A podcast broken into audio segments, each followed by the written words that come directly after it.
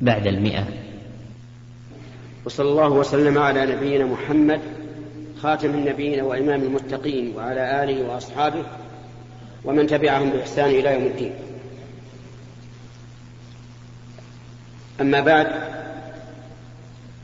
فهذا هو اللقاء الثامن والثمانون بعد المئة من اللقاءات التي تسمى لقاء الباب المفتوح التي تتم في في كل يوم خميس من كل أسبوع وهذا الخميس هو الحادي عشر من شهر جماد الآخرة عام تسعة عشر وأربعمائة وألف.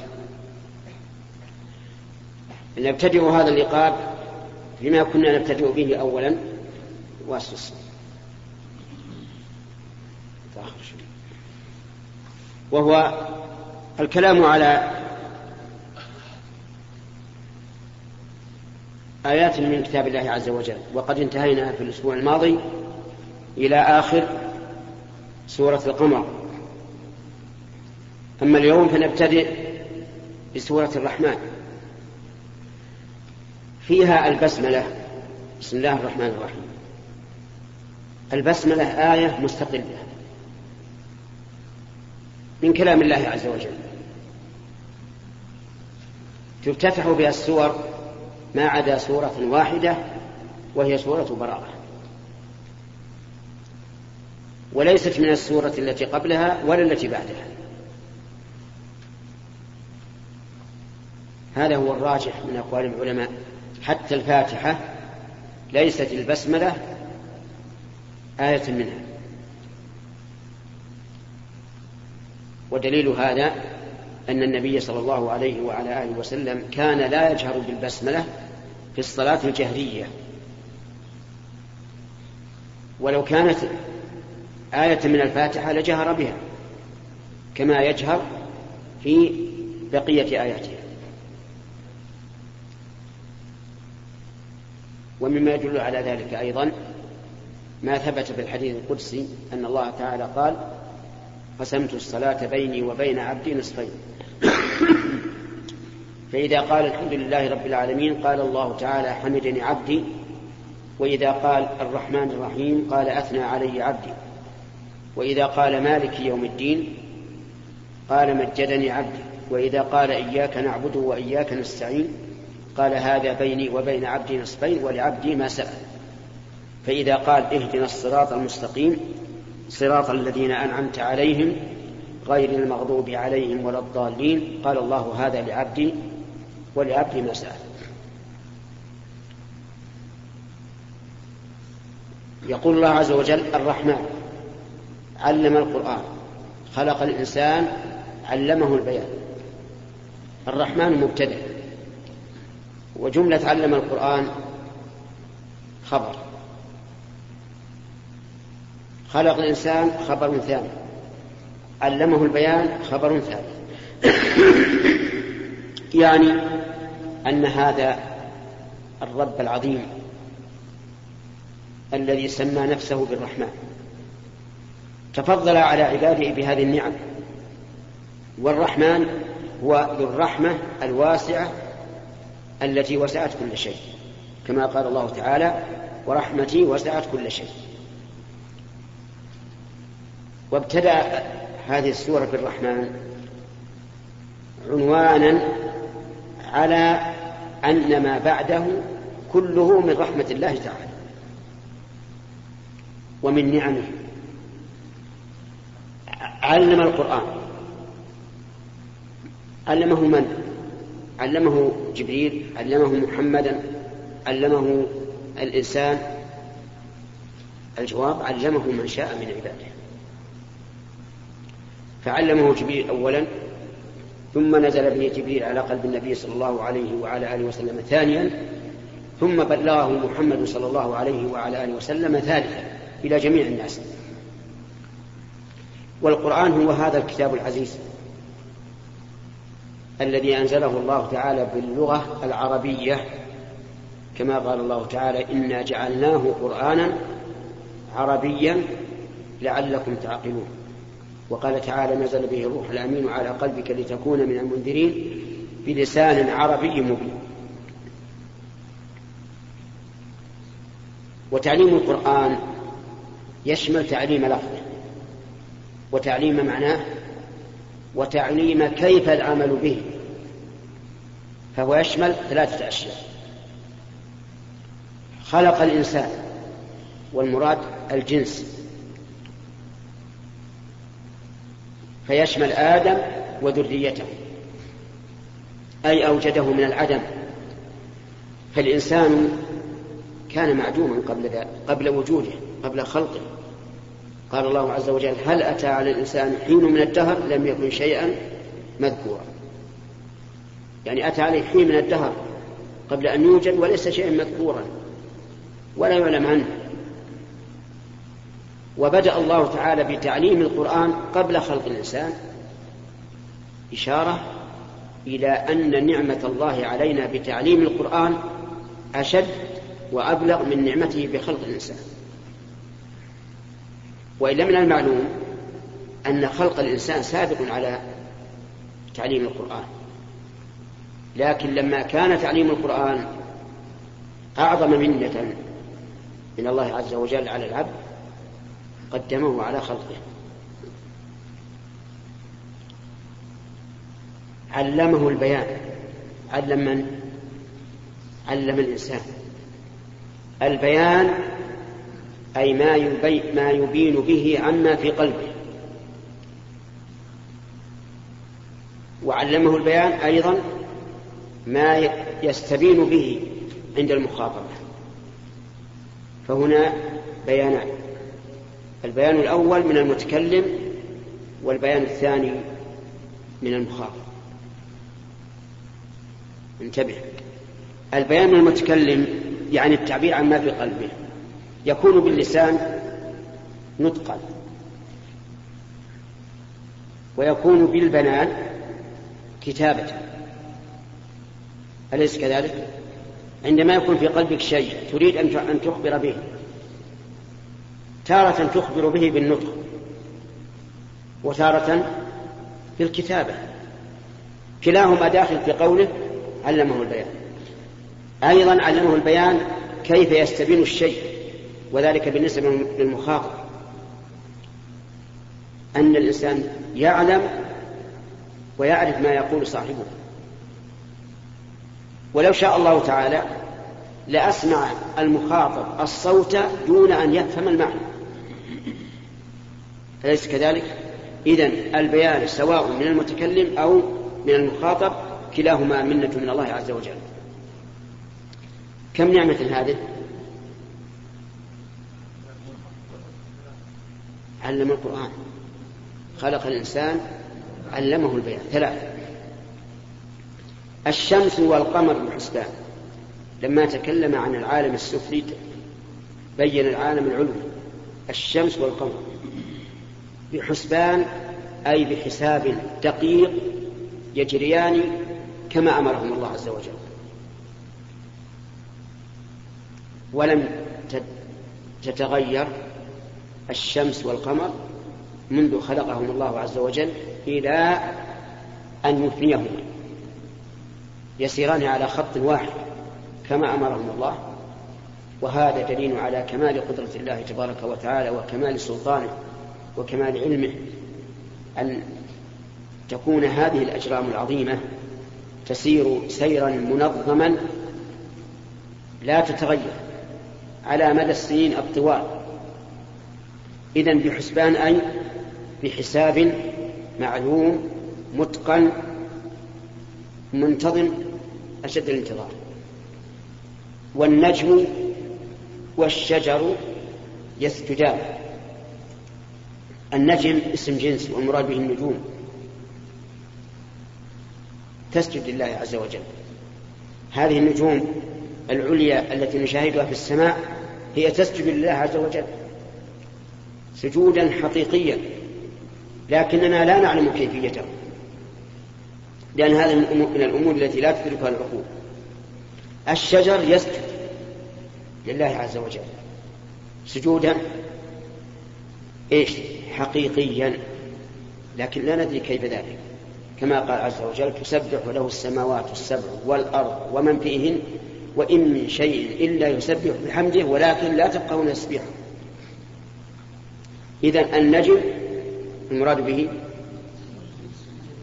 يعني كل النجوم. النجوم كلها. الشجر كل الأشجار في الأرض تسجد لله عز وجل. قال الله تعالى ولله يسجد من في السماوات ومن في الأرض والشمس والقمر والنجوم والجبال والشجر والدواب وكثير من الناس. كثير من الناس يقابله وكثير حق عليه العذاب فلا يسجد والعياذ بالله. نعم. ألم ترى أن الله يسجد له من في السماوات ومن في الأرض؟ والشمس والقمر والنجوم والجبال والشجر والدواب وكثير من الناس وكثير حق عليه العذاب إذن النجم يعني النجوم الشجر يعني الأشجار. يسجدان حقيقة أو مجازا؟ حقيقة. يسجدان لله على أي كيفية؟ الله أعلم. لا ندري والله على كل شيء قدير. الآن انظر إلى الأشجار. إذا طلعت الشمس تتجه أوراقها إلى الشمس. تشاهدها بعينك. وكلما ارتفعت ارتفعت الأشجار وإذا مالت الغروب مالت أيضا. هذا نشاهد. لا. لكن هذا ليس هو السجود. إنما السجود حقيقة لا يعلم. والنجم والسماء رفعها يعني ورفع السماء. ولم يحدد في القرآن الكريم مقدار هذا الرفع. لكن جاءت السنة بذلك. فهي رفيعة عظيمة. ارتفاعا عظيما شاهقا ووضع الميزان أي وضع العدل والدليل على أن المراد الميزان هنا العدل قوله تبارك وتعالى لقد أرسلنا رسلنا بالبينات وأنزلنا معهم الكتاب والميزان. يعني العدل. وليس المراد بالميزان هنا الميزان ذا الكفتين المعروف لا. المراد الميزان العدل. ومعنى وضع الميزان أي أثبته للناس ليقوموا بالقسط أي بالعدل. ألا تطغوا في الميزان. يعني ألا تطغوا في العدل. يعني وضع العدل لئلا تطغوا في العدل فتجور تحكم للشخص وهو لا يستحق أو على الشخص وهو لا يستحق. وأقيموا الوزن بالقسط. الوزن يعني الموزون. نعم أقيموا الوزن يعني وزن الإنسان لا الموزون سيأتي لكم الوزن يعني وزنكم للأشياء. أقيموا. لا تبخسوا فتنقصوا. وإلى هذا قال ولا تخسروا الميزان أي لا تخسر الموزون. فصار الميزان يختلف في مواضع الثلاث. وضع الميزان يعني ألا تطغوا في الميزان. أن لا تجوروا في الوزن. وأقيموا الوزن بالقسط ولا تخسروا الميزان. الموزون. ثم قال عز وجل والأرض وضعها للأنام إلى آخره. ونتكلم عليها في الدرس القادم إن شاء الله. حتى نتفرغ بالأسئلة من الإخوة. الضيوف ونبدأ باليمين فضيلة الشيخ أحسن الله إليك. أدركت ركعة مع الإمام في صلاة الرباعية وسلم الإمام وقمت للقضاء ثم رأيته سجد سجدتين بالسهو. فهل يلزمني متابعة الإمام في هذا السهو؟ ومتى يكون موضوعه إن كان؟ إذا سجد الإمام للسهو بعد السلام وكان على الإنسان قضاء فليقم للقضاء ولا يتابع الإمام. لأن متابعة الإمام مستحيلة في هذا المكان. إذ أن المتابعة لا تتم إلا إذا سلم معه وهو لن يسلم ما تمت صلاته. إذا يقوم ويكمل صلاته. ثم إذا فرغ من الصلاة فإن كان قد أدرك الإمام في سهوه سجد أي هذا المسبوق بعد السلام. وإن كان الإمام قد سهى قبل أن يدخل معه فلا شيء عليه واضح؟ يسار تفضل.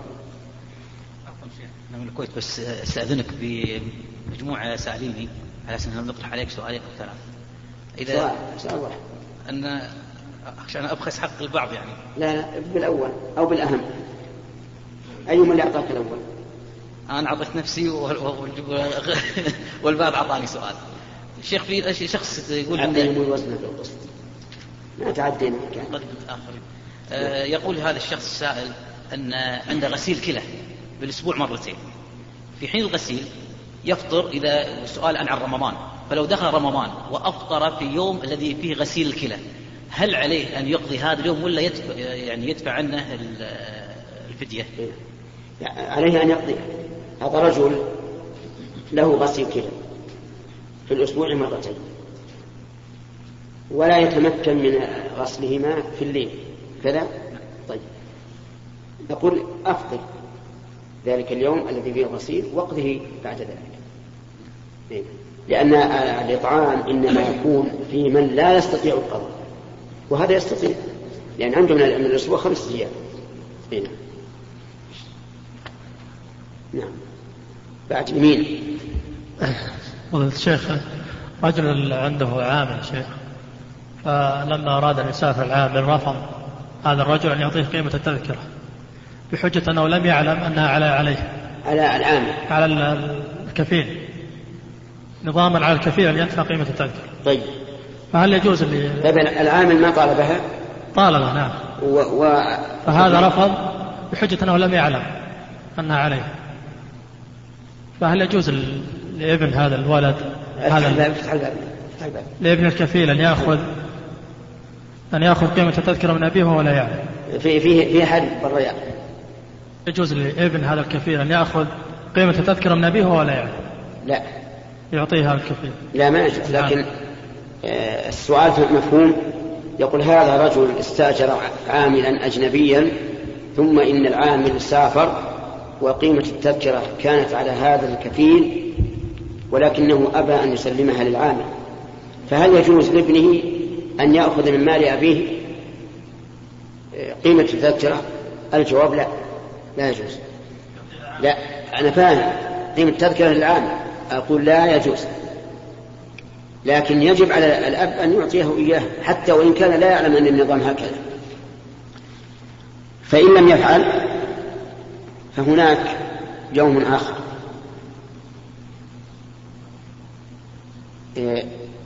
يستوفي العامل حقه من هذا الرجل وهو يوم القيامة وليس وليست الغرامة في ذلك اليوم.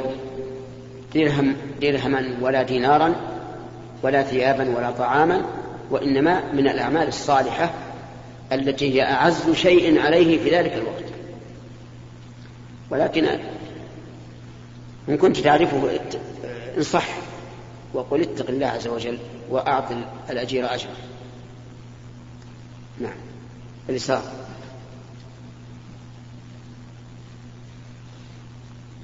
هذا السلام عليكم. شيخ خالد إبراهيم العبد المحسن يسلم عليك. أه، شيخ شكل شكل القبر هل هو أمر تعبدي ما يجوز تغيير فيه؟ شكله؟ شكل القبر. يعني؟ يعني الحين في بعض القبور هناك عندنا بالكويت وضعوا عليها قطع رخام مرتفعة قليلا وبعضهم يكتب عليها يا أيتها النفس المطمئنة ثم يكتب الاسم هذا قبر فلان أو فلانة. فهل نحن يعني مأمورين بالتعبد في شكل القبر بحيث أن بس الرمل ماله. ارتفاع شبه فقط ولا يزال عليه. يعني ما ذكرت من أنه يوضع رخام على القبر ويكتب عليه يا أيتها النفس المطمئنة ارجعي إلى ربك راضية مرضية فادخلي في عبادك وادخل جنتي. وكذلك أيضا اسم الرجل أو المرأة وربما تاريخ وفاته. هذا منكر وحرام. وتجب إزالته. لأن النبي صلى الله عليه وسلم نهى أن يبنى على القبر أو يكتب عليه أو يجلس عليه أو يجصص. وبعث علي بن أبي طالب رضي الله عنه أن لا يدع قبرا مشرفا إلا سواه أي جعله مثل القبور الأخرى. فيجب على هؤلاء القوم أن يزيلوا ما وضعوا من الرخاء. بلغهم عنه. وقل إن العلماء يقولون الميت يتأذى بالمنكر إذا فعل عند قبره وهذا منكر. ومقتضى قول العلماء هذا أن صاحبهم صاحب القبر الآن يتأذى بما وضع عليه. بادئ بادئ بهذا وقل يجب إزالته فإن فعلوا فهو من نعمة الله عليهم وعلى ميتهم. وإن لم يفعلوا فالواجب على المسؤول عن المقبرة أن يزيل ذلك. ارفعوا للمسؤول عن المقابر ويزيل هذا. ثم ما, ما الذي أثراهم أنها نفس مطمئنة؟ يقال ارجعي ربك راضة المرضية ما يفهم. هل كل أحد يعلم أن هذا الرجل مات على التوحيد والإيمان؟ إنما نحن علينا الظاهر أنه مات لكن أمور الآخرة ما ندري عنها.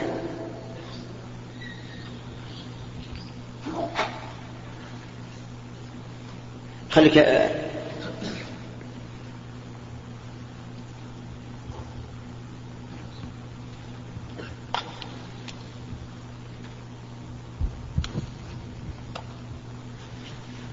سؤال على اليمين.